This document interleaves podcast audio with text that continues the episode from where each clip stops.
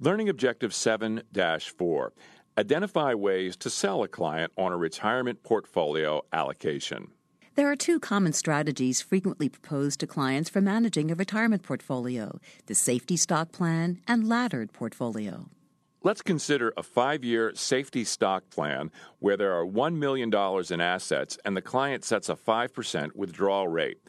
In this case, the client sets aside five years' worth of withdrawals in money market instruments, which is $250,000. That is, 5% times five years equals 25% of the initial portfolio. The client puts the rest into equities.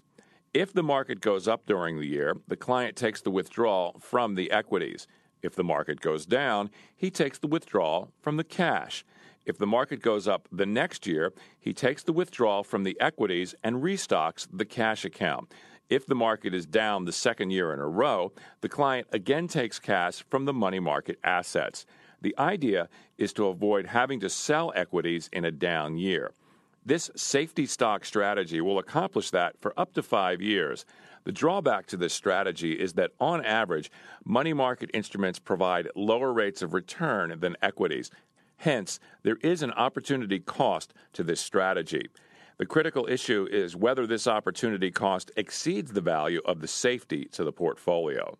A laddered portfolio is based on the same concept, except that instead of putting all five years of withdrawals into cash, the client puts them into bonds with maturities of one to five years. At the end of the first year, if the market is up, the client reinvests the maturing bonds into five year bonds.